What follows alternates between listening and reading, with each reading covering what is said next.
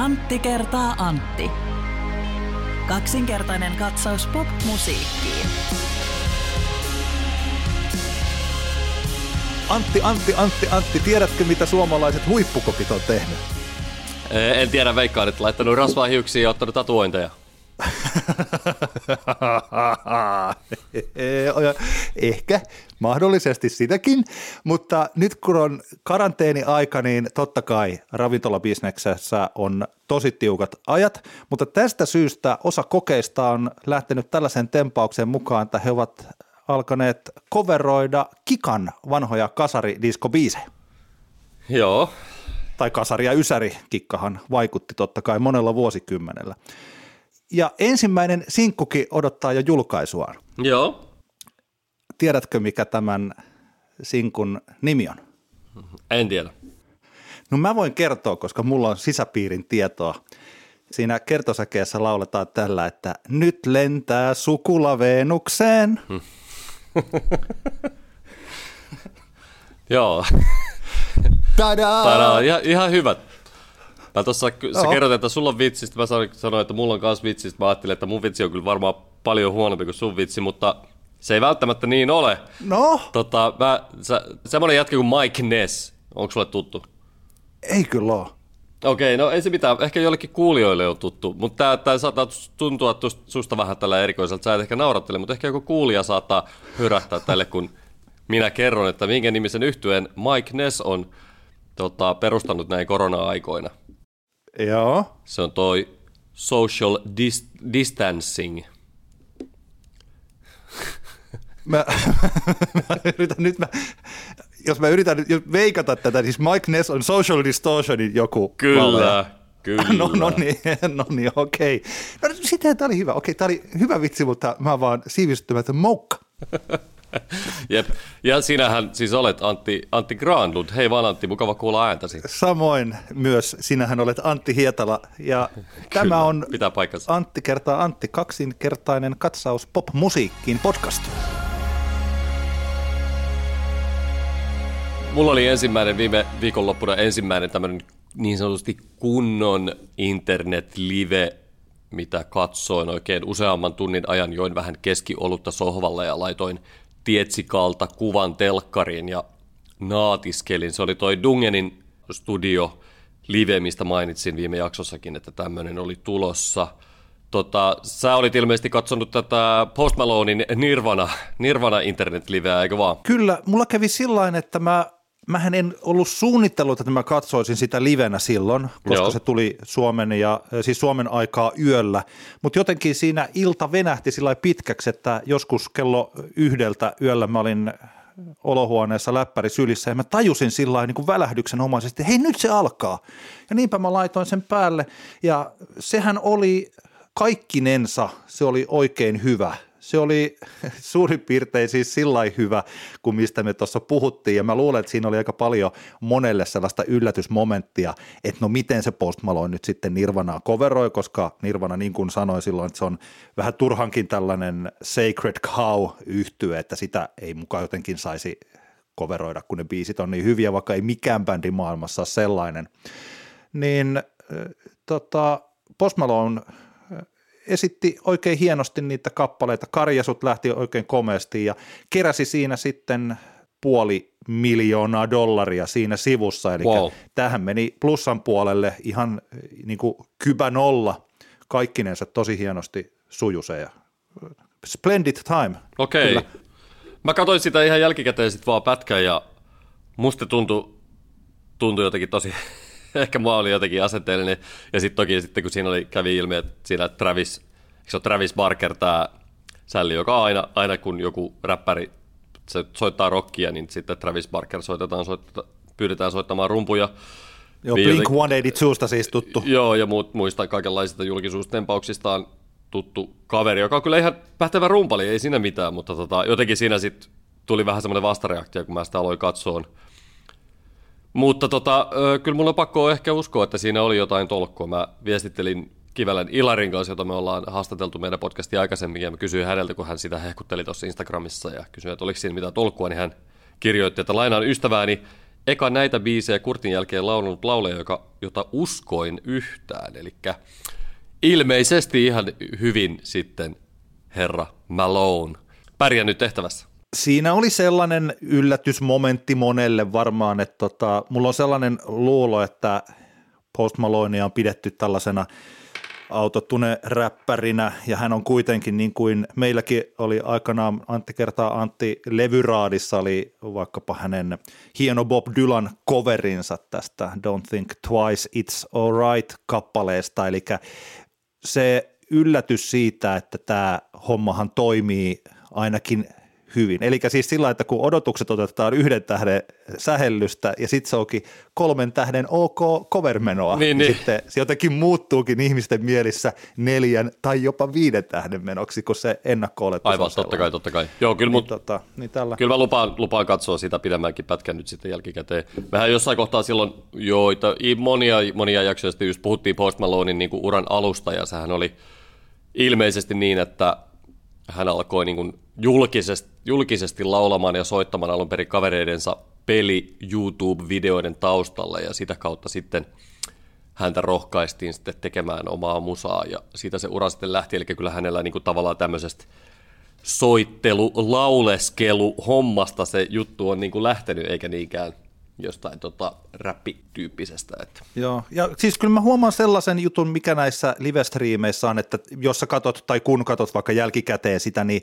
eihän se, se ei ole sama asia. Se on jotenkin hieno katsoa sitä, kun siinä on se ymmärrys, että tämä tapahtuu nyt juuri, että tässä on ehkä se Niinpä. jonkun hassun sekunnin latenssi, ja sitten näkee, että siinä on niitä kommentit äh, niin rullaa sellainen brr, brr, brr, brr, ja on niinpä, sellainen olo, niinpä. että nyt tässä ollaan oikeasti katsomassa. Sen takia niin urheilu, vaikka ei tietäisi, mitä siinä futismatsissa tapahtuu, niin jos, on, jos sitä katsoo jälkilähetyksenä kolme tuntia sen perästä, kun se on loppunut se peli, niin ei se ole ihan sama, mm. Vaikka siinä kuitenkin, kuinka olisi se jännitys mukana. Niin kyllä se live, livessä on sellainen itseisarvo, vaikka se olisi striimin välityksellä. Kyllä joo. Hyvin vahvasti semmoista live-hetken tuntua oli tässä Dungerin internet-livessä, joka siis alkoi sillä, että, että tota, pari kaksi tuntia siihen alle, niin he soittelivat levyjä, istuskelivat niin kuin studion sohvalla, söivät karkkia, joivat mehua ja, ja tota, höpöttelivät hassuja, lueskelivat katsojien kommentteja. Raine Fiske ja Gustav Esties soitti, soittelivat siinä vuorotellen, vuorotellen levyjä hirveän hyvää mielenkiintoista musaa ja se oli aika hauskasti, tuli semmoinen fiilis, että siinä niin bändi valmistautuu keikkaan, niin kuin he ehkä valmistautuisivat yleisesti, eli siinä selkeästi vähän semmoinen niin levottomuus nousi koko ajan, ja, ja sitä oli hauska seurata, koska itse, itse tunnistan sen soittajana, välillä varsinkin, jos on semmoinen keikka, mitä niin oikein on niin odottanut, niin se semmoinen anticipation niin kuin siinä kasvaa tasaisesti siihen keikkaan mennessä ja sitten joskus voi olla semmoinen tilanne, että lavalle mennessä pitää oikein niin pidätellä itseänsä, että ei niin kuin liitoksistaan, niin siinä oli hauska, hauska semmoinen meininki, se meni ihan sekoiluksi jossain kohtaa sitten ennen sitä keikkaa. Se oli, toteutukseltaan se keikka oli aivan tosi upea, soundi oli, soundi oli mahtava ja bändi soitti upeasti ja oli hyvin huomasi, että tosi vahvassa vireessä niin kuin bändi on, mutta valitettavasti tässä tilanteessa yhtye ja yhtyeen tekniset avustajat eivät olleet ottaneet huomioon, että selkeästi, selkeästi heillä ei ollut ihan tarpeeksi hyvä netti siellä studiolla, eli saman tien kun he alkoi soittaa, siinä oli monikamera ajo, se oli upeasti toteutettu, niin se alkoi pätkiin se lähetys tosi pahasti. Ja se oli, se oli kyllä todella ikävää, varsinkin koska sen mitä siitä sai selvää, niin sai selvää sen, että bändi todella on niin kuin, oli niin kuin panostanut siihen etukäteen siihen niin kuin settiin. Ja todella, todella upeaa soittoa ja kaikenlaista vitsi upeaa FX Twin coveria ja kaikkea muuta. Et se, oli, se oli kyllä niin kuin tosi karvas pettymys ja bändihän tietenkin soitti sen settinsä läpi, ei, ei siellä niin tekniikan jätkät käynyt sitten väliin huuteleen, koska mä olettaisin, että he tulevat julkaisemaan ton sitten jälkikäteen jossain muodossa, toivottavasti, koska, tai siis pakko se on, koska se oli sen verran niin kuin prohosti sitten muuten toteutettu, eli monta kameraa ja saudit ihan niin kuin todella viimeisen, viimeisen päälle, mutta se oli kyllä, oli kyllä karvas pettymys. Mutta tota, kyllä se siinä tuli kuitenkin sitten katsolijana ja kuuntelijana räpiköityä läpi ja sitten sen livesetin jälkeen he soittelivat vielä, vielä siinä sitten pari tuntia levyjä. Ja se oli, se oli tosi hauska, hauska kokonaisuus niin kuin monella tapaa. Semmoinen, että miten tuollaisen kokonaisuuden voi toteuttaa, koska siinä oli tosi vahvana se interaktiivinen osio, jossa sitten toki saimme fanit sitten kysellä kaikenlaisia kysymyksiä ja sieltä niihin, niihin sitten vastailtiin. Kysyykö se jotain, johon vastattiin? Mä en, mä en suoranaisesti kysynyt, mä ro, yritin rohkaista Gustavia soittamaan vanhaa, vanhaa breakbeattiä, jota hän sitten soittikin siinä, mutta tota noin, niin ei mulla sitten ollut semmoisia, ei, ei mulla ollut, esimerkiksi veljeni Ville, terveisiä Villelle, Ville, Villellä oli muutamia kysymyksiä jostain rumpumikittämisestä jollain albumilla ja niin poispäin. Paljon ihmiset kyseli tuommoisia, niin kuin Raine Fiskeltä kyseltiin koko ajan, että kuka on sun lempikitaristi, kuka on sun lempikitaristi ja niin poispäin, mutta että paljon se, ne kysymykset oli sitten semmoista ei niin tavallaan relevanttia, että enemmänkin semmoista kepeää lauantai-illan pikkuhiprakassa hassuttelua, mutta tota, siitä huolimatta, että se lähet, niin sanotusti se varsinainen pihvi pätki aika pahasti, niin, niin se oli kyllä tosi hauska kokonaisuus. Ja tuommoista olisi, olisi aika kiva nähdä joltain suomalaiseltakin bändiltä tuommoinen, että, että, niin kun, että siinä olisi sekä se live että sitten se yhteisöllinen osio, interaktiivinen osio vahvasti läsnä, mutta toki se on varmaan niin kuin henkisesti aika sitten semmoinen niin kuin raskas paketti, että kyllä sitä ehkä huomasi siinäkin, että, että Dungenikin jätkät sit oli pakko muutama, muutamat kaljat siinä niin sanotusti vetästä, koska tota, onhan se silleen niin kuin intensiivistä, että jos sä ensin kaksi tuntia vastailet kaiken maailman kysymyksiin, koitat niin kuin keskittyä siihen ja sitten sun pitää niin kuin soittaa puolitoista tuntia ja sitten taas kaksi tuntia sitä samaa, niin onhan se niin kuin aika, Joo. aika pläjäys. Kyllä, kyllä. Se, mikä oli mun mielestä, nyt katoin tässä tällä viikolla, joka oli taas tällainen Tosi sympaattinen, kiva live-striimikeikka. Oli Pahkalan Aleksi, eli tässä tapauksessa oli Local L, kun oli tämä Local L, Mami Powder ja Harri Hertel, joka siis on runoilija, heidän yhteisprojektinsa, kaikki tunteet sallittu ja runokirjasta on tehty näitä biisejä, niin nyt keskiviikko iltana oli tällainen, missä oli ensin kustantajan tervehdys, sitten runoilija itse kertoi tästä uudesta kirjastaan – Pahkalan Aleksi sitten Local Alinä esiintyi. Sitten näitä loppuja mä en, mä en katsonut, mutta se oli taas omalla tavallaan sellainen, se oli jotenkin sellaista niin kuin kivaa. Okay. Siis että kun mä seurasin sitä, Aleksilla oli sellainen hassu kaksi kameraa, vähän tämmöinen kalan silmäkamera ja sitten toisenlainen kamera ja hän omassa olohuoneessaan sitten siinä fiilisteli ja tansahteli ja lauleskeli niitä kappaleita toi runokirja kädessään. Ja se oli taas, se oli niin kuin toisenlainen, kun Mm. Mä luulen, että vaikka toi Dungen oli, mutta se taas oli sille jengille, vaikkapa mulle, niin tuli sellainen mukava, kiva, lämmin olo, että kiva, että tällaista tehdään. Että niin kuin, hienoja runoja ja siis kaikki tällainen, tällainen myös toki Kyllä. siinä.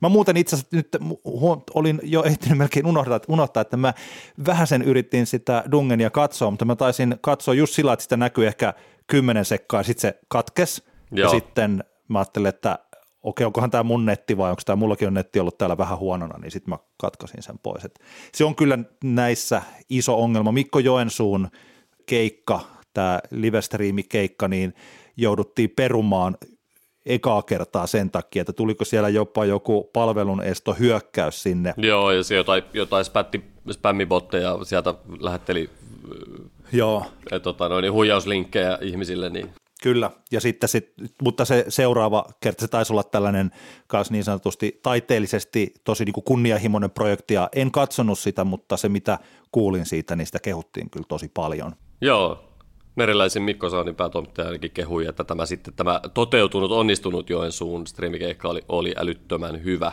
Joo. Tämä onkin, tämä onkin hauska, hauska just tässä niin kuin teknisessä toteutuksessa, että miten, miten tota, se on aika kovaa valuuttaa varmaan, jos tämäkin tilanne tässä pitkään jatkuu, että kuka ne pystyy tekemään silleen, että kaikenlaiset palvelunneston hyökkäykset ynnä muut ei sitten häiritse sitä kokonaisuutta tai sitten, että, että netti, netti on riittävä ja niin poispäin. Tuossa katsoin vaan, että Henrikillä, eli Versace Henrikillä oli, oli tämmöinen internet-live, ja sen toteutti tämä tamperelainen Dumboe, joka meillä esimerkiksi Uudessa Tampereessa viime kesänä lähetti livenä äh, YouTubeen näitä skeittihallin keikkoja, niin se oli aika hauska, kun siinä tota, Mä en nähnyt sitä Henrikin, Henrikin liveä, mutta katsoin vaan sitten, että Instagramissa jälkikäteen Henrik sitten sille hehkutti, että, tai tämmöiselle niin iskulauselle, että Dumboe ei kuse sun striimi, striimikeikkaa. Ha ja tavallaan niin aika hyvä, hyvä tota slogani näille päiville, ja kyllä voin itsekin kyllä voin tässä kohtaa niin Doomboyen palveluksia suositella ehdottomasti, että erittäin hyvää ja mutkatonta duunia ollut omien kokemuksienkin mukaan,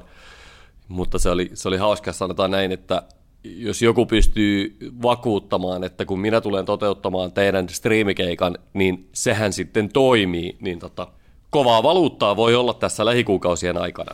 Hei, mulla on muuten tällainen, taas tällainen niin viritys, että jos joku haluaa omassa kodissaan, on vaikkapa oma kännykkä ja sitten on pikkumikseri ja miettii, että miten mä teen tämän että se livestriimi toimii, ettei tarvitse käyttää kameran mikrofonia. Tämä taas on nyt sitten niin sieltä toisesta laidasta, mutta jos jostain löytää kodistaa sellaisen johdon, mitä ennen vanhaa käytettiin videoissa. Sellaisen, missä on niin kuin, tota, vähän niin kuin RCA-johto, mutta siinä on se kolmas niin sanotusti, kun RCA on tämä punainen ja valkoinen ja sitten on vielä keltainen, joka on tarkoitettu siihen videoon. Joo. Ja sitten siellä eh, toisessa päässä on tämä pikkuplugi. Et kun sen pikkuplugin laittaa puhelimeen, niin puhelin tunnistaa sen headsetiksi, eli se tunnistaa sitten sen, että se tulee stereoääni ulos ja että sinne on, menee mikrofoni sisään. Aha.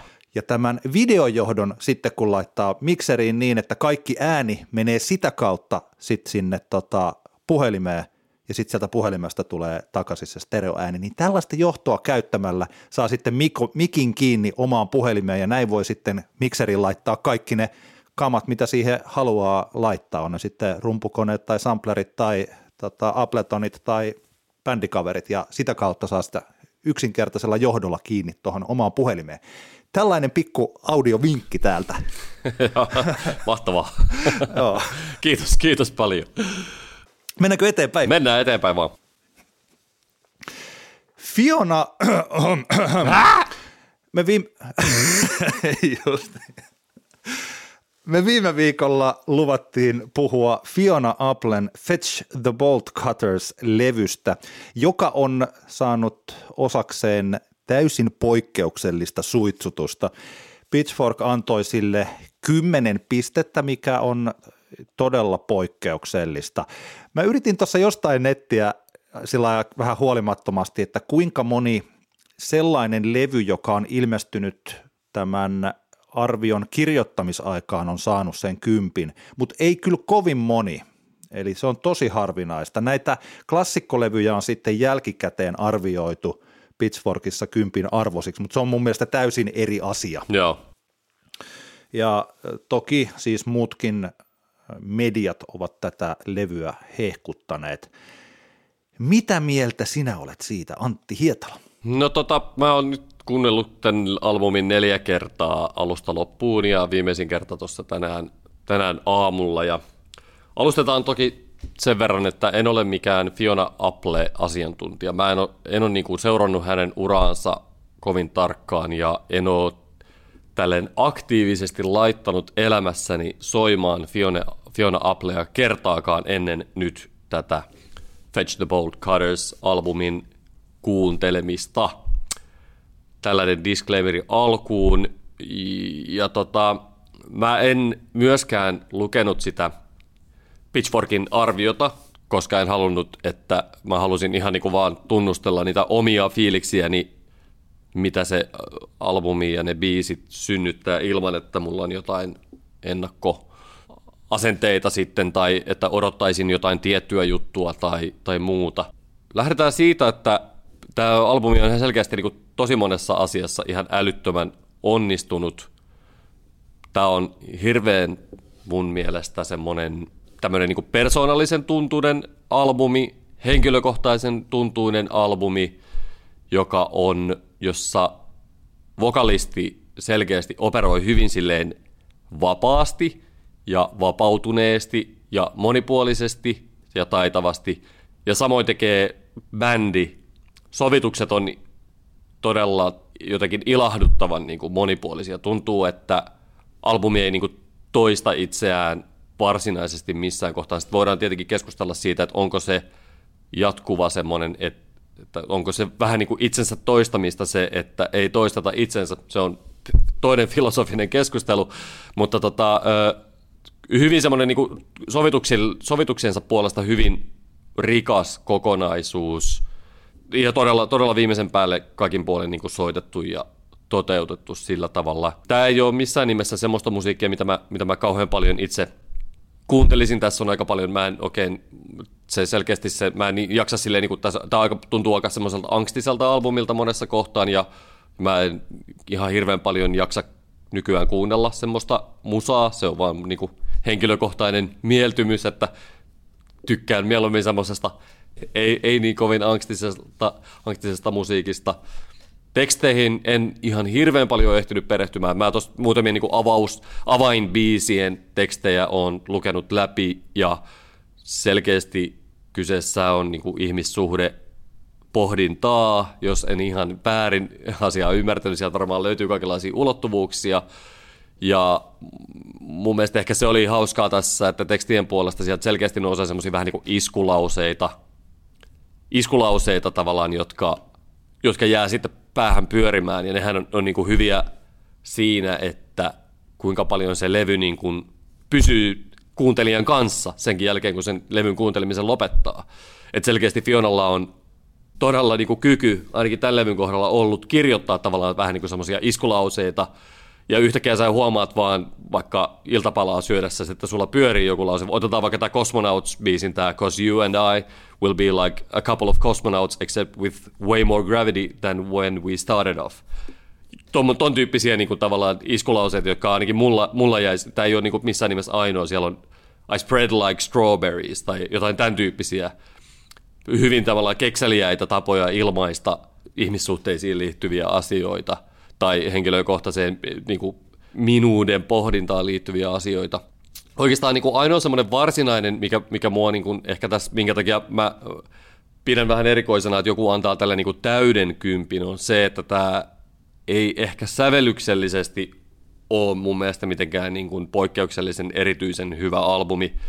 Siellä on muutamia biisejä, joissa on niin todella kauniita teemoja. Esimerkiksi vaikka niin kuin albumin avausraidassa I Want You to Love Me. Siinä on mun mielestä se piano, pianoteema on niin tosi kaunis siinä on niin harmonia ja muuta. Mutta aika paljon tämän albumin sisällöstä tuntuu olevan sitten semmoista, mä en halua käyttää sanaa kikkailu, koska silloin on vähän semmoinen ikävä klangi sillä sanalla, mutta semmoista, että sen sijaan, että oltaisiin sävelletty sävellyksiä ja harmonioita, niin ollaan ehkä haettu jotain muuta, varmasti ihan tarkoituksellisesti, mutta että se ei ole ehkä semmoinen asia, mitä mä etsin kuitenkaan sit välttämättä musalta, tai ainakaan tämmöiseltä niin kuin bändillä soitetulta pop-rock-musiikilta. Toi laulamistyyli tai toi, tässä on sellaista, siis samaan aikaan kun Fiona Apple on tosi taitava laulaja, niin tässähän on sellaista, että tämä menee jopa tällaiseen niin kuin spoken wordiin tai niin kuin ranttiin. Niinpä, siellä on, siellä on siis paljon siis sitä, sitä mä meinasin, että se on, mutta se, se on luontevaa kuitenkin, että sehän menee ihan semmoisesta niin kuin kauniista, perinteisistä äh, singer-songwriter-lauleskelemisesta tosiaan se menee siihen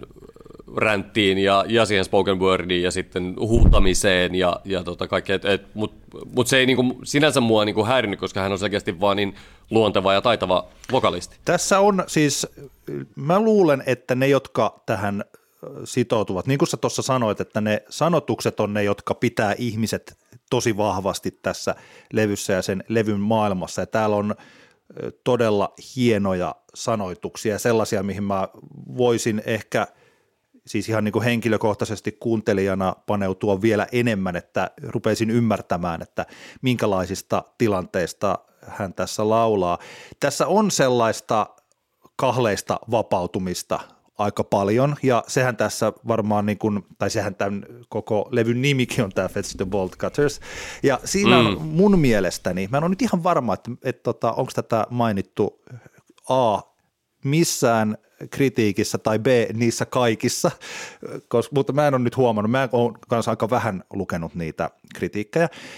Tämän nimikkokappaleen, miskä sanotaan, kun on sellainen vieressä oleva toinen teksti. Siis se niin kuin intertekstuaalinen, siis se toinen, mitä vasten tätä voi kuunnella, on Kate Bushin Running Up That Hill biisi, mm. koska siis siinähän itse asiassa niin kuin lauletaankin siinä ennen sitä viimeistä kertosäettä. I grew up in these shoes. They told me I could feel shoes that were not made for running up that hill, and I need to run up that hill. I need to run up that hill. I will, I will, I will. Ja sitten tulee se kannattaa kuulokkeilla kuunnella muuten, että miten Fiona Apple lausuu sen seuraavan Fetch the Bolt Cutters. Kuulostaa siltä niin kuin hän puris hammasta yhteen ja että nyt haetaan ne putkipihdit ja laitetaan tämä häkki rikki ja nyt mä lähden juoksemaan ylös sitä mäkeä. Koska tässä siis Kate Bushin Running Up That Hill-kappaleessa siinähän on juuri siis tällaista, että tota, if I only could I'd make deal with God and we'd get him to swap our places, be running up that hill. Siis sillä, että siinä on, mä tulkitsen tämän niin naisena olemiseen, olemisena ja siis sellaisena, että mä vaihtaisin paikkaa ton miehen kanssa ja menisin niin kuin, juoksisin ylös mm. sinne mäkeen, minne noi äijät on tuossa juossu aina. Ja mun mielestä tässä niin kuin Fiona Applen, tässä on hyvin vahvasti sellaista samanlaista. Ja toi niin kuin yksi esimerkki siitä, että mä luulen, että tällaisia, tällaisia havaintoja voisi tehdä tästä levystä paljonkin. Mä en ole vielä Joo, varmasti. kuunnellut, niin kuin siis tällainen Siinä on todella hienoja lyrikoita. Se yksi juttu, mikä tässä, itse asiassa mulla on niin kaksasta aihetta näin yleisesti. Mun mielestäni, mä, siis mäkin olen lukenut niitä kirjoituksia, mutta mä oon lukenut niitä vähän hyppien, koska mun mielestä on, siis mä en halua yleensä kuunnella levyjä – sitä vasten, että mitä niistä on kirjoitettu aikaisemmin. Ja se on hirveän kahlitsevaa kuunnella levyä sillä että sitä lähtee kuuntelemaan 10.0 tai 5 tähden levynä. Mm. Ja siis siitä seuraa jotenkin sellainen, että siis se vaikuttaa jotenkin sillä vähän hassusti siitä, että se voi, siinä saattaa jotenkin huijata itseään joko niin, että en, minähän en noita kriitikoita ja näitä kirjoittajia usko, mm. tai sitten sillain, että tämähän on tosi hyvä, vaikka ehkä sitten jossain kahden, kolmen vuoden päästä tajuaa, että niin en mä kyllä sitä levyä ole oikeastaan ole hirveästi kuunnellut. Että mä hehkutin sitä silloin kuukauden, mutta ei se ollutkaan mulle, että ehkä on sellainen tällainen 10.0 hybris itsellään päällä, luulee pitävänsä jostain, vaikkei sitten ihan pidäkään. Tällaiset niin, niin. vaarat on, niin kuin, mä huomaan, mä en tarkoita, että kaikilla ihmisillä on tällainen, mm. mutta itselle saattaa tulla, ehkä joskus on käynyt sillä että on uskonut johonkin, jonkun olevan hyvää ja siis tällainen. Ja toinen juttu on, mistä tässä on puhuttu paljon tämän levyn kohdalla, että kun tämä on, Fiona Apple on tehnyt tämän kodissaan ja se kodin äänet on otettu koiran haukunnat tai vaikka tällainen – on se sitten makuuhuone tai olohuone, se tila kuuluu siinä levyllä tosi paljon. Ja mä luulen, että tämä on ollut yksi sellainen myös syy ehkä. Käsittääkseni tämä levy julkaistiin aikaisemmin kuin mitä se alun perin piti. Ehkä jotenkin sillä että se sopisi tähän korona-aikaan tai tällaiseen, kun ihmiset ovat kodeissaan, niin Fiona Applekin julkaisee levyn, jonka hän on tehnyt kotona. Mutta tota, ja se on myös yksi syy siihen, miksi tämä kuulostaa aika poikkeukselliselta, ja mä luulen, että sen takia tämä levy, tai se on yksi syy siihen, miksi tämä on saanut niin hyviä arvioita, että tämä kuulostaa tosi tuoreelta sellaisen ihmisen korviin, joka kuuntelee paljon musiikkia, joka hakee uutta tai tavallisuudesta poikkeavaa ja sellaiselle siitä saa itsensä, niin kuin, saa arvoa siitä, että ei ole aina ne samat soundit ja aina ne samat trappihaikat ja tällaiset siis niin kuin tuotannolliset niin. keinot, ja mistä mekin on puhuttu paljon, että mitä suomalainen valtavirta popmusiikki on, että se on oikeastaan vaan tällaisista suosituiksi katsotuista rakennusaineista koottuja, niin kuin taitavasti koottuja, mutta että oikeastaan, että siellä, että siellä on hyvin vähän mitään uutta, ja sitten tulee äkkiä tällainen levy, niin se tuo paljon juuri sellaiselle, joka on antanut elämänsä musiikille niin, että kirjoittaa siitä johonkin niin kuin tällaisiin vaikutusvaltaisiin medioihin. Eli tämä niin kuin on, ehkä siis sitä ei ole sellaiseksi tarkoitettu, mutta se on sellainen äh, täsmäisku niin, kriitikolle.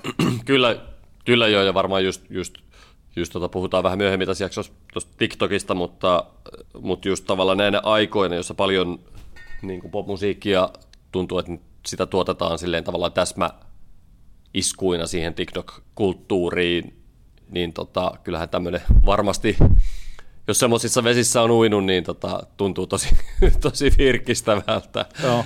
Ja kyllä tämä, tämä on hauska siis se, että, että, että ilmeisesti kun Appletan on kotona, kotona nauhoittanut pitkälti, niin silti tämä on, tämä on mun mielestä tosi siis niin kuin soundillisesti ja tuotannollisesti ihan älyttömän onnistunut ja ja tota, tämä soundaa tosi hyvältä tämä albumi, että se on kyllä niin kuin, täytyy sanoa, että siinä on onnistuttu. Tämä on mun yksi pointti tässä, joka oli oikeastaan vielä ranskalaisena viivana, että siellä on se koti mukana siinä levyllä, mm. mutta mun mielestä tämä on tuotettu ihan niin kuin äärimmäisen ammattitaitoisesti ja hyvin. Joo, joo, Eli tämä on siis samalla tavalla kotistudiolevy kuin joku Kone Oyj on suomalainen pieni perheyritys, mm. mutta koneella nyt sattuu vain olemaan sellainen 9 miljardin euron liikevaihto. Niinpä. Ja Fiona Applen levy nyt vaan sattuu olemaan siltä, että se kuulostaa suurin piirtein parhaalta levyltä, parhaalta musiikilta, mitä voi ihminen tehdä.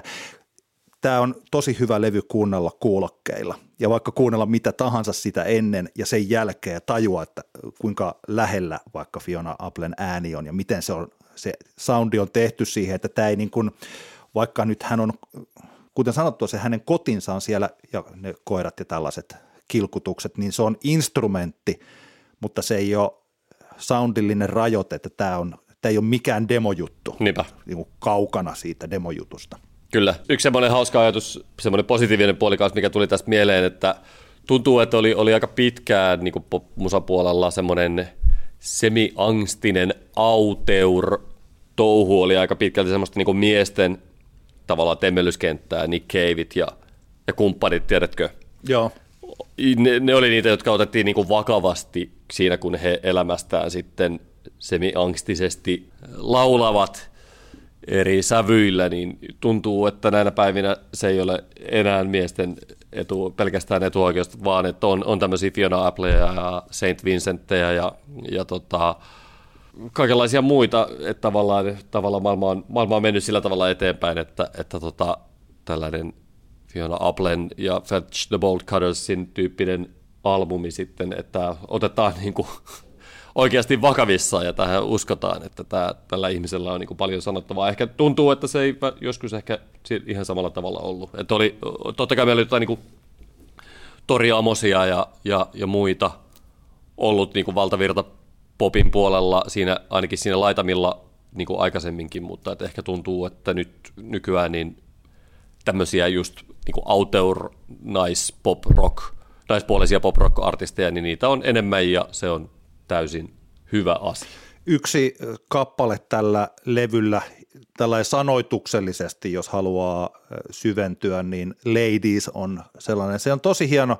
Mä en tiedä, jos mä tässä niin siteeraan, niin kuulostaako se ihan tyhmältä, ja onko se siis tällainen, mutta se kohta, missä hän puhuu mekosta kaapissa, there's a dress in the closet, don't get rid of it, you'd look good in it. I didn't fit in it, it was never mine. Se kohta ja se, niin kannattaa kuunnella ajatuksella tämä kappale ja se, että tuota, kyllä hän, tähän on ajatustyötä on kyllä käytetty tosi paljon. Mutta siis mä olen siis, jos mä tällaisen niin kuin summa summarum, mä pidän tästä tuotannosta tosi paljon.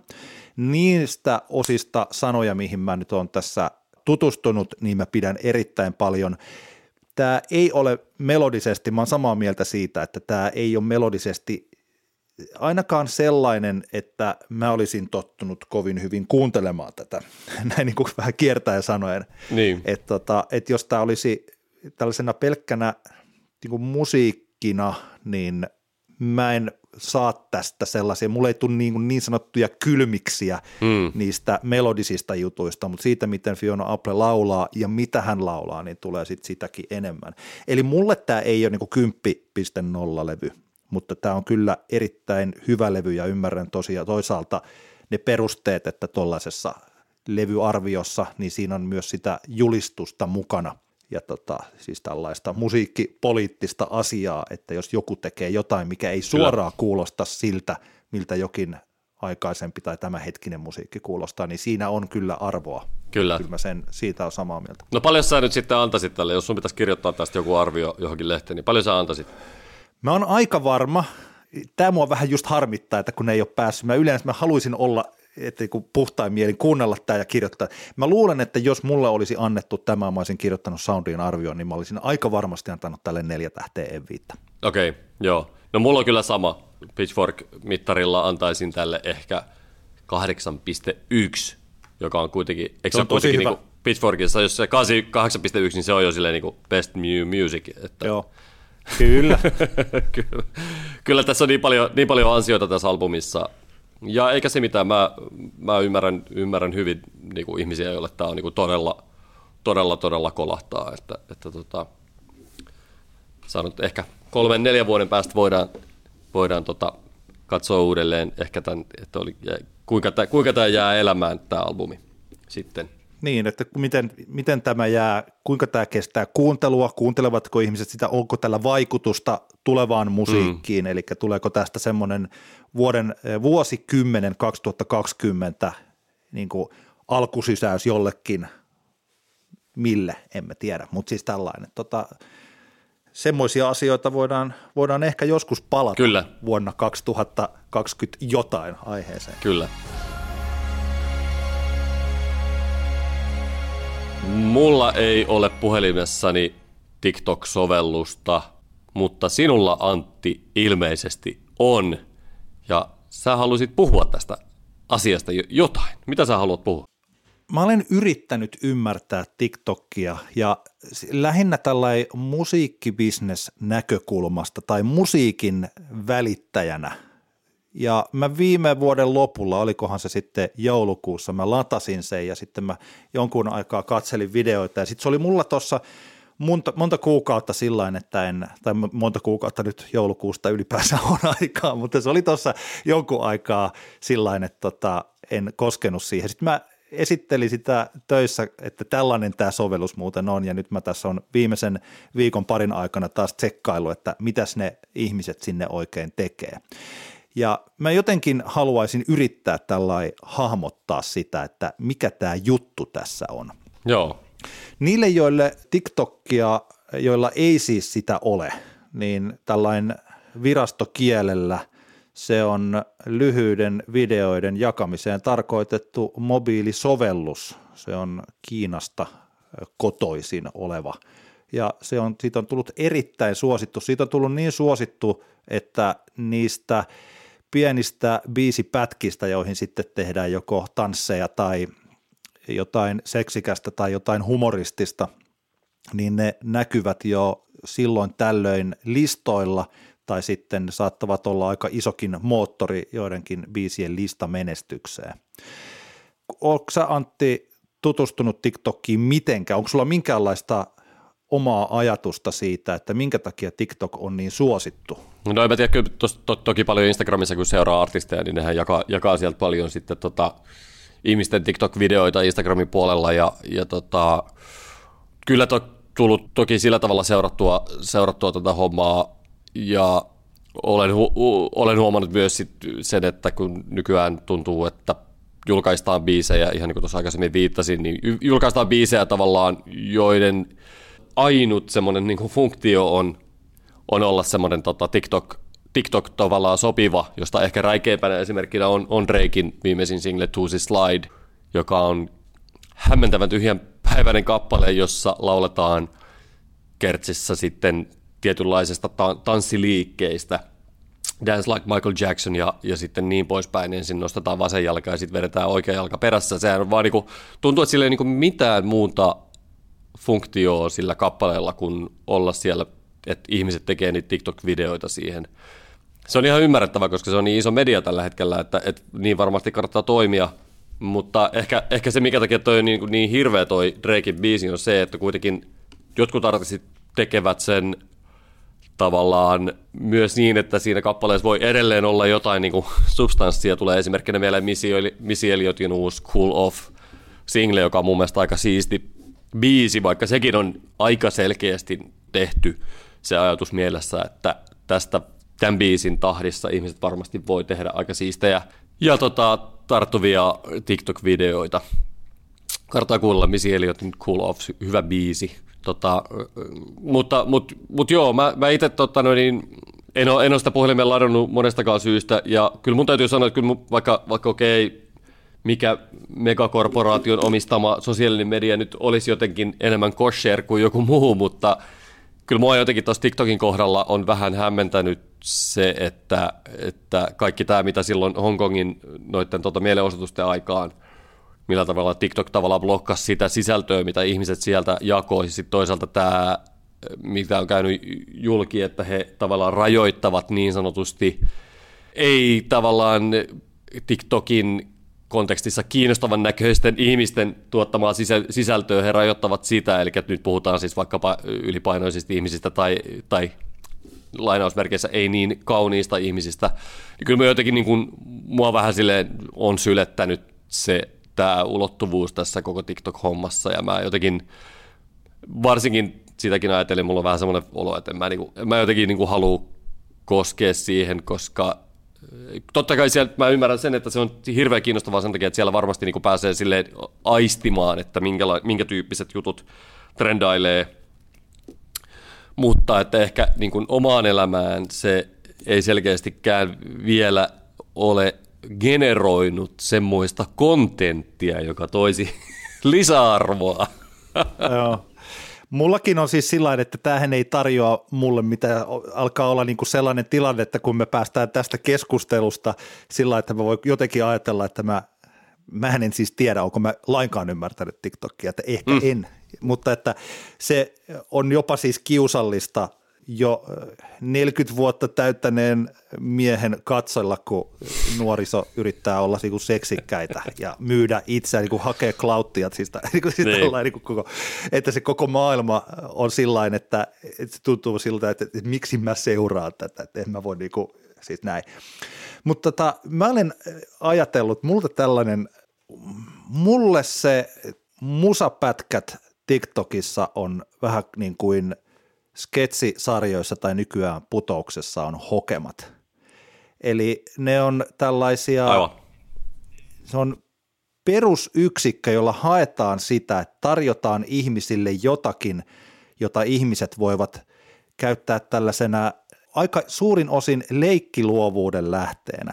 Eli silloin, jos joku ihminen esiintyy mm. tai kertoo vitsin tai yrittää on millään tavalla esillä, niin siinä on hirveä riski, että se yleisö katsoo, että toi ei ole hauskaa tai toi ei näytä hyvältä tai tuossa tuosta puuttuu se jokin, miksi me haluaisimme sitä katsoa. Ja TikTokhan tarjoaa näitä, mitä puhutaan siis trendeistä, sehän on aina se trend, on tämä. Hmm. Eli että ne kaikki, siellä on tuhansia tai kymmeniä tuhansia tai satoja tuhansia, jotka tekee sen saman videon. Ja se ei ole aina edes se tanssi, vaan se voi olla se sama vitsi aina. Hmm. Siihen liittyy biisi, pätkä, sitten siihen liittyy yleensä joku tanssi tai koreografia, ja sitten siihen liittyy se vitsi tai jotain tällaista. Ja yksi esimerkki on, mikä multa oli mennyt kokonaan ohitse, eh, tota, Joja Catin Moo. Sä varmaan tiedät, kun sä oot paremmin nuorisomusiikissa. Joo. Tämä, tämä Bitch, I'm a cow, Bitch, I'm a cow, I'm not a cat, I don't say meow, I go moo, mikä on itse asiassa aika tarttuva ralli.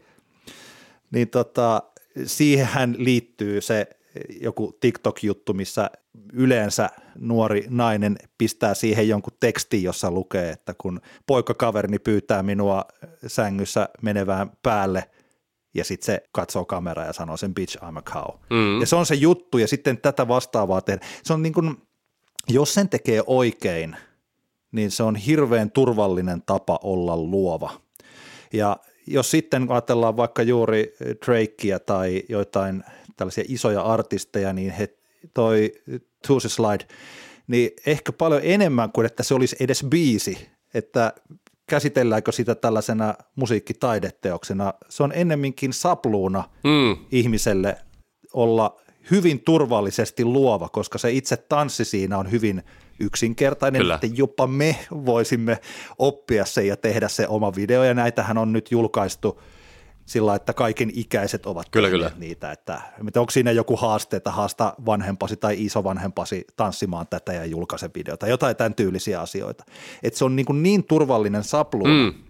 Tästä johtaa se, että siellä on, vaikka totta kai niin kuin kaikissa sosiaalisissa medioissa on sitä vihaa ja yritetään sitten hakea. Mä itse asiassa en ollut hirveästi syventynyt tähän TikTokin tuosta Hongkong kautta Kiina-jutusta, siitä mä tiesin, mutta vaikka tosiaan tämä, että – onko se sitten algoritmi vai katsotaanko sieltä suorilta, että jos et näytä TikTok kauniilta, niin sulle ei ole asiaa TikTokkiin, mikä on niin kuin ankeimpia ajatuksia, mitä mä voisin niin kuvitella sosiaalisessa mediassa. Niin, tota, niin, niin. Mm.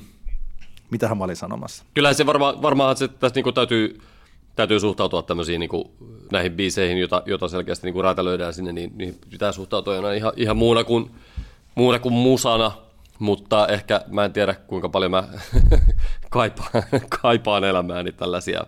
Jos ne otetaan vaikka tämä Drakein Tuusi Slide, niin kuinka paljon mä kaipaan sen, sen tyyppistä sisältöä, jos tiedät mitä meinaa. Siis, että, Joo. Ja, mä, ja se on ihan tavallaan, mä, mun on niin helppo kuvitella se, että, että se on niin varmasti niin tosi kivaa, vaikka jos olet niin teini ja vaikka harrastat tanssimista, niin sehän on varmaan niin ihan älyttömän kivaa hommaa, siis se, että te, tekee omia niin kuin tanssivideoita sinne, jakaa ja sitten kommentoidaan ja niin poispäin, mutta että jotenkin ei ole ehkä meikäläiselle. Joo. Mutta tähän liittyy, miten sä näkisit tämän, jos me ajatellaan niin musabisnestä, ja kun mä, sitä mä oon miettinyt paljon, että voiko, että jos räjäyttää TikTokin biisillä, niin mitä siitä seuraa? Mehän ollaan puhuttu siis aikaisemminkin tästä, että jos, en mä tiedä puhuttiinko me kaksistaan vai podcastissa, mutta että jos minä, tai no, ehkä mä oon huono esimerkki, mutta siis, että jos joku aloitteleva artisti saakin yllätys TikTok-hitin, ensinnäkin mä en ole varma, että voiko tällaista tulla, tuleeko ne kaikki hitit jotakin tiettyä reittiä, pitääkö niitä syöttää ison korporaation tai sitten rahan esimerkiksi niin kuin TikTok-influencerien kautta, vai voisiko siellä organisesti syntyä hittiä? Mm. Nykyään hän yhä vähemmän ja vähemmän missään syntyy organisesti yhtään mitään. Että tota, tällaisia yllätyshittejä ei musabisneksessä hirveästi ole ollut. Mutta että jos tulisi uusi artisti tekisi TikTok-hitin, niin, ja sinä olisit se henkilö, joka voisi tarjota levytyssopimusta, niin tarjoisitko? Vai ajattelisitko että tämä on kolmen viikon päästä ohi? niin, no kai kai se vähän riippuu siitä, että mikä se, mikä se niinku artistin muuten potentiaali on se, että en mä, en mä näe sitä, että se automaattisesti, jos joku aloitteleva tyyppi sattuu saamaan TikTok-jackpotin, niin eihän se välttämättä tarkoita suoraan sitä, että hänen uransa on puolen vuoden päästä ohi missään nimessä. Jos, on, jos hän on lahjoja ja niin kykyä tehdä, tehdä niin lisää siistejä juttuja, joihin ihmiset samastuu, niin miksei se ura voisi siitä jatkua. Mutta onhan se nyt varmaan niin kuin aika iso, iso riski siinä, että jos sitä kohta nousee joku, joku uusi juttu, että se jää niin sanotusti yhden TikTok-hitin ihmeeksi. Että, että tota, mutta en, mä, en mä oikein osaa sanoa niin kuin siihen mitään tuollaista niin yleistä, koska voisi kuvitella, että kuitenkin siitä, sitten kun siirrytään siitä TikTok-universumista pois muihin medioihin, niin samat lainalaisuudethan niihin artisteihin sitten pätee, pätee tota, kuin aikaisemminkin. Mä ajattelisin, mun, mä olen nyt oman pääni sisään muodostanut tällaisen ajatuksen, että TikTok on markkinointikanava, että sitä voisi ajatella, että se on mainoskatko. Eli että vaikka juuri tämän Drakein Tuusi Slidein kautta, että se on markkinoinut sitä biisiä tosi hyvin, mutta se itse tuote mun mielestäni, että se tuote pitää olla jossakin muualla. Niin. Ja että sen, sitä tuotetta tai artistia pitää sitten nostaa jotain muuta kautta, kun tässähän on olemassa tällaisia esimerkkejä, joissa jotkut vanhat biisit on trendannut. Yksi tällainen yllätys TikTok-hitti, joka näkyi Spotify-listoillakin, oli Matthew Wilderin kasarihitti Break My Stride. Joo, sähän siitä taisit puhuakin puhuakin tota Joo. joitain jaksoja sitten. Kyllä, ja se nousi, ja sitten kun se trendi menee kuitenkin aika nopeasti ohitse, niin sitten se laskee, ja sitten se ei niin kuin jää vain sellaiseksi pikkupiikiksi, että jos siinä vaiheessa olisi ostanut mm.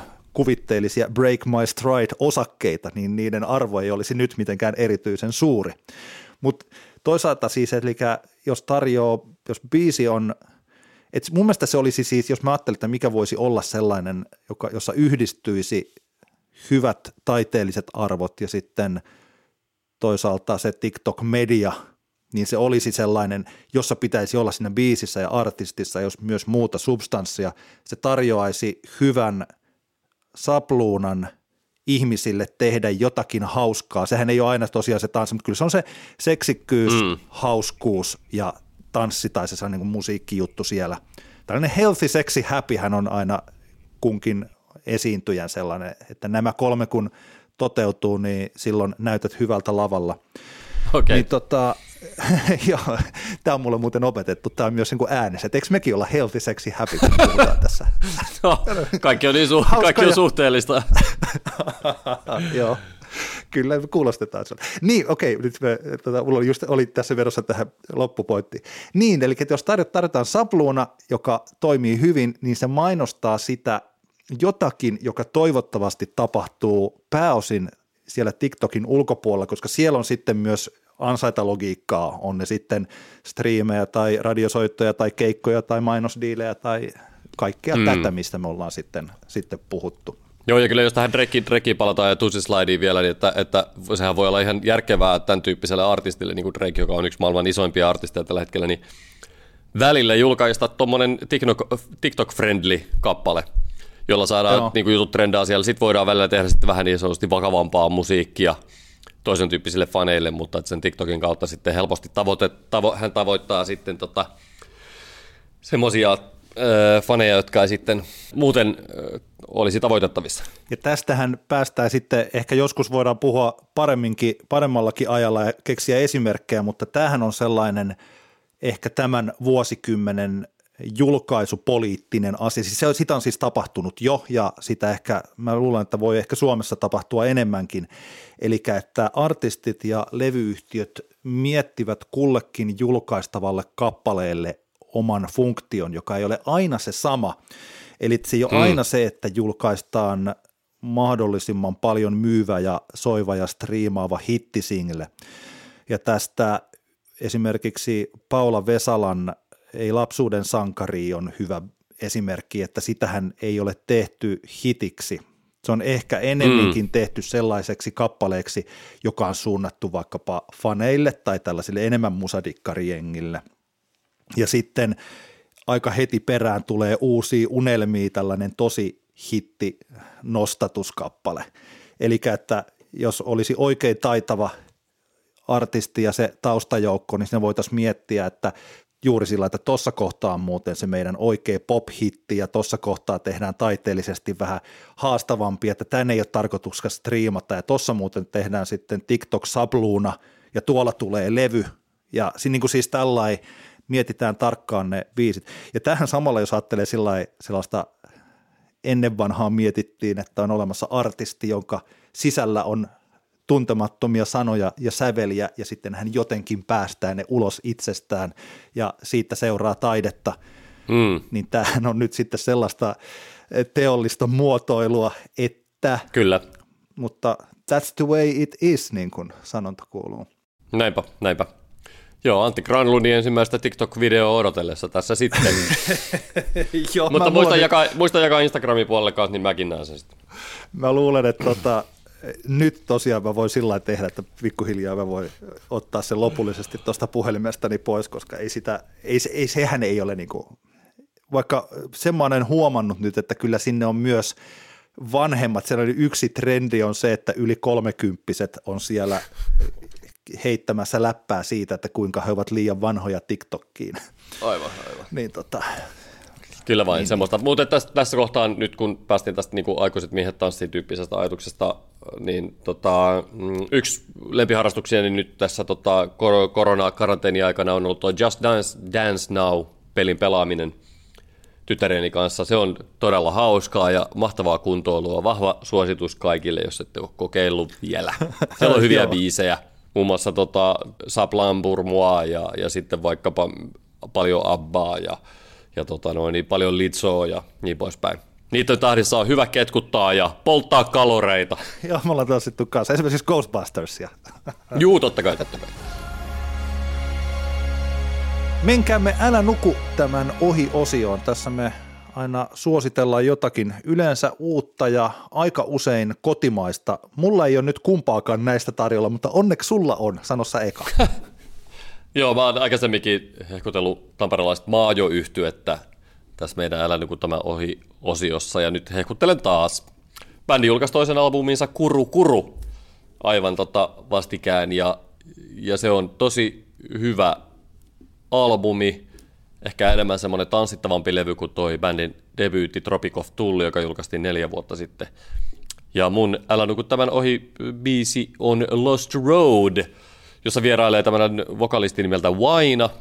Mä oon tavannut Wainan kerran. Waina asuu Tampereella tullut, mä nyt en muista mistä mistä tota Afrikan maasta hän on hänen tänne tullut, mutta lahjakas laulaja ja tekee muun muassa yhteistyötä äh, tällä hetkellä Death Hawksin Mattilan Tenhon kanssa. Heiltä pitäisi tulla yhteismusaa kanssa, eli, eli tota, no niin, hyvä vokalisti, jonka tamperelaiset musantekijät on hoksannut. Ja, ja tota, Lost Road on huippu tanssittava afro, elektroninen afrobeat-biisi, niin kuin koko toi, koko toi muunkin albumin sisältö on.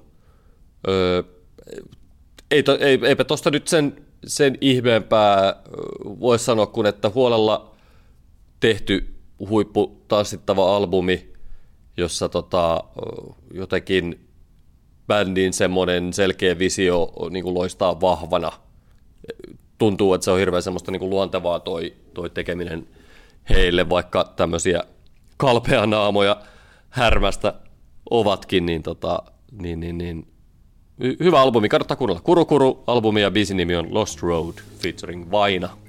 Tämä kuulostaa todella hienolta kesäiseltä, totta kai siis tämän tyyliseltä äh, musiikilta, mutta tota, mun mielestäni lisäksi niin vähän Tampereelta, ja tämä on siis pelkkää kehua, kuin mahdollista. Tämä on sillä, että jos tämän kuulisi jossain, niin ei ihan heti tulisi mieleen. Ja jotenkin mulla, mulla on sellainen olo, että Maajo on yhä tällainen mä en tiedä, onko se nyt sitten tällaisen suomalaisen musa, tai edes tämän niin kuin meidän tutkamme mä tar- mitä mä yritän tässä selittää. Siis mun mielestä Maajon pitäisi olla vähän tunnetumpi edes tässä meidän skenessä, missä ehkä Antti kertaa Anttikino ja mihin kuuluu nämä kaikki ihanat tällaiset indieehköt tapahtumat ja kaikki siis sen sellaiset. Mm. Koska toi on tosi taidokasta musiikkia ja ehkä mä en tiedä onko Maajolla tällaisia – Ehkä Death Hawks, just sitten nyt tosiaan, jos mietit, että tässä on samanlaista rytmiin ja ääneen perustuvaa sellaista hypnoottista vaikutusta tällä musiikilla kuin Death Hawksilla, Black mm. Acid-biisillä tai jossain tällä, missä on sellaista tiettyä heimomeininkiä, vaikka se on muut, muulla tavoin niin, niin. aika erilaistakin. Mutta että onko Maajolla tällaisia hengenheimolaisia, onko siinä sellaista samanlaista skeneä ympärillä? Mutta mun mielestä Maajo ansaitsisi paljon enemmän huomioon kuin mitä se tällä hetkellä saa. Kyllä, samaa mieltä.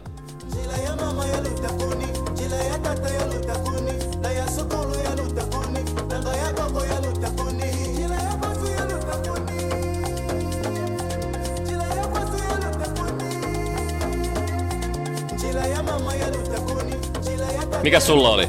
No mulla on ihan vähän tällainen erilainen juttu sen takia, että kun ei tullut mitään uutta biisiä mieleen, mutta tämä biisi, mikä mulla tähän liittyy, niin on niin kuin mulle uusi siksi, että viime vuonna mä en kuunnellut lainkaan kyseistä al- albumia ja kyseistä yhtyettä. Muutamille ihmisille saattaa olla tuttu bändi nimeltä Vampire Weekend – hmm. joka, joka on sangen suosittu ja tunnettu yhtye viime vuoden maaliskuussa, kun se oli. No viime keväänä ilmestyi Father of the Bride-levy, ja sen yksi sinkuista on siis jo yli vuoden vanha, eli Harmony Hall. Ja jostakin syystä, vaikka mä olen ollut aika isokin Vampire Weekend-diggari, niin viime vuonna mulla ei vaan ollut semmoista oloa, että mä olisin halunnut kuunnella Vampire Weekendia. Ja niinpä toi levy meni multa kokonaan ohi niin, että mä en ollut kuunnellut siis siitä biisiäkään. En biisin biisiä omasta mielestäni missään vaiheessa.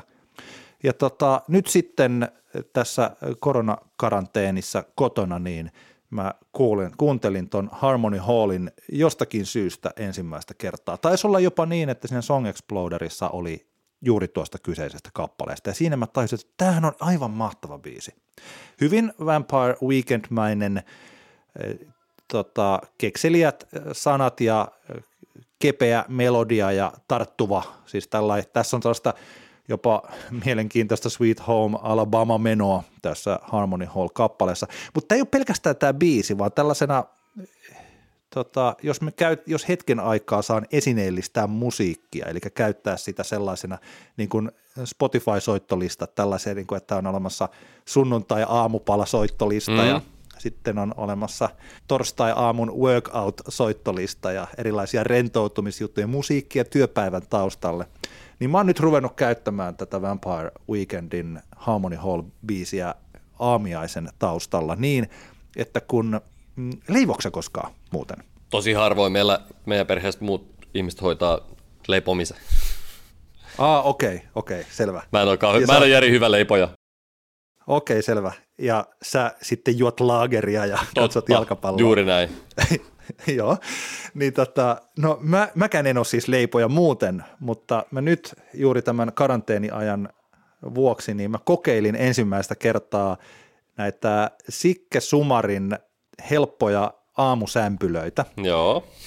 Jos googlaa, niin sieltä voit sekata, miten niitä tehdään. Se on tosi helppoa ja niistä tulee tosi hyviä ja valtava suositus kaikille, jotka vähänkään haluaa tehdä jotakin asioita jauhojen ja hiivan ja veden ja ruokalusikallisen suolaa kanssa. Siitä tulee tosi hyvää ja tosi helposti ja meillä on nyt jääkaapissa sitä käytännössä koko ajan, aina kun vanha taikina tota, menee, van, tai siis menee loppuun, niin se vanhaksi menee, niin sitten mä teen uutta.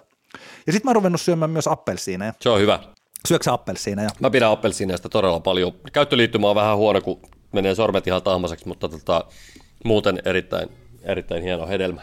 Tämäkin on yksi juttu. Mulla on ollut jopa tällaista ideologista puolta tässä, että koska mä olen lukenut, että appelsiinien myynti tällä vuosituhannella on laskenut juuri siitä syystä, että kun ihmiset elää mukamas niin hektisessä maailmassa, että heillä ei ole aikaa kuoria niitä appelsiineja ja syödä niitä – ja tästä syystä ihmiset söisi sitten muita hedelmiä tai ei söisi niitä hedelmiä ollenkaan, vaan syö jotain välipalkeuksia. Onko sulla niinku paha fiilis appelsiinin puolesta? Mun mielestä se siis pitää nähdä vähän vaivaa. Siis maailmassa pitää nähdä vähän vaivaa. Saat ihan että... oikeassa, saat ihan oikeassa. Ja mua itteni ainakaan niin appelsiinin kohdalla se vaiva siinä häiritä. Lähinnä vaan se, että se pitää olla tosi tarkkana, että esimerkiksi ei ole valkoinen paita päällä, kun syö appelsiineja, koska Appels, kokemuksesta tiedän, että joskus appelsiini aiheuttama tahra, jos sä sitä heti siitä huutele pois, niin se saattaa olla yllättävän vaikea saada siitä valkoisesta suosikkipaidasta pois.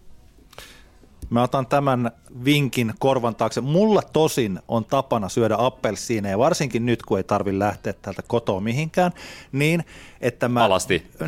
joo, ei, vaan mä veitsellä halkasen appelsiinin, sit mä teen niistä lohkoja niin, että niistä tulee yhdestä appelsiinista noin kahdeksan lohkoa, että se kuori on siinä, ja sitten mä sillä niin kuin, mä haukkaan sen Joo. siitä. Mä en lähde Se on sitä. ihan hyvä tekniikka, se on ihan hyvä tekniikka. Joo, ja sitten siinä, niin kuin, että turpa kiinni siihen appelsiiniin ja sitten niin kuin mussotetaan oikein kunnolla. No niin, mutta nyt kun pikkuhiljaa päästään siihen itse asiaan, eli että mä oon tehnyt Sikke Sumarin, Sumarin tätä, näitä sämpylöitä, tehnyt edellisenä päivänä sen taikinan, ja sitten aamulla mä laitan päälle uunin ja pistän sitten ne tulemaan sinne ja otan appelsiineja, laitan sämpylöitä sitten kun on valmiita lautaselle, lämpimäisiä appelsiinilohkoja ja taustalle soimaan Vampire Weekendin hauskan kesäisen, mukavasti hypsähtelevän Harmony Hall-kappaleen. Varsinkin nyt tänä keväänä niin aamut on ollut useasti sellaisia, että aurinko on paistanut.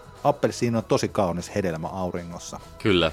Niin tuota, ne on ollut hienoja aamuhetkiä, jossa mä näen vähän vaivaa. Tällaisessa normaalissa arjessa mulla ei ole jotenkin mukamas ollut aikaa tällaiseen pieneen vaivan näköön. Se palkki on suurempi kuin se vaiva ja älä nuku tämän ohi on mulla nyt tällä kertaa tällainen yhdistelmä appelsiina ja sämpylöitä ja Vampire Weekend. Aivan loistava resepti. Kiitos hei, kiitos paljon tästä jaksosta Antti sinulle ja kaikille kuuntelijoille, jotka ovat kuunnelleet tätä. Sähköpostia edelleen voi laittaa anttiantti.gmail.com ja voi käydä kommentoimassa meidän Instagramiin ja voi käydä kommentoimassa meidän Facebookiin. Ja tota, ei mitään, oikein hyvää, tässä kohtaa kun ihmiset kuuntelette tätä, niin vappu on ollut ja mennyt jo, mutta toivottavasti kaikilla oli hyvä vappu niin kuin mulla on tapana aina sanoa, että ikuinen vappu takapenkillä jatkuu. Kyllä, just näin. Näihin sanoihin kiitoksia paljon kaikille. Kiitoksia. Hei hei. Heippa.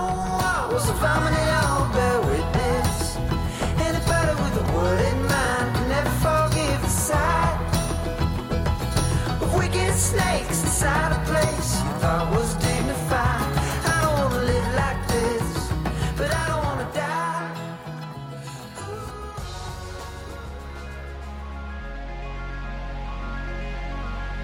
Antti kertaa Antti.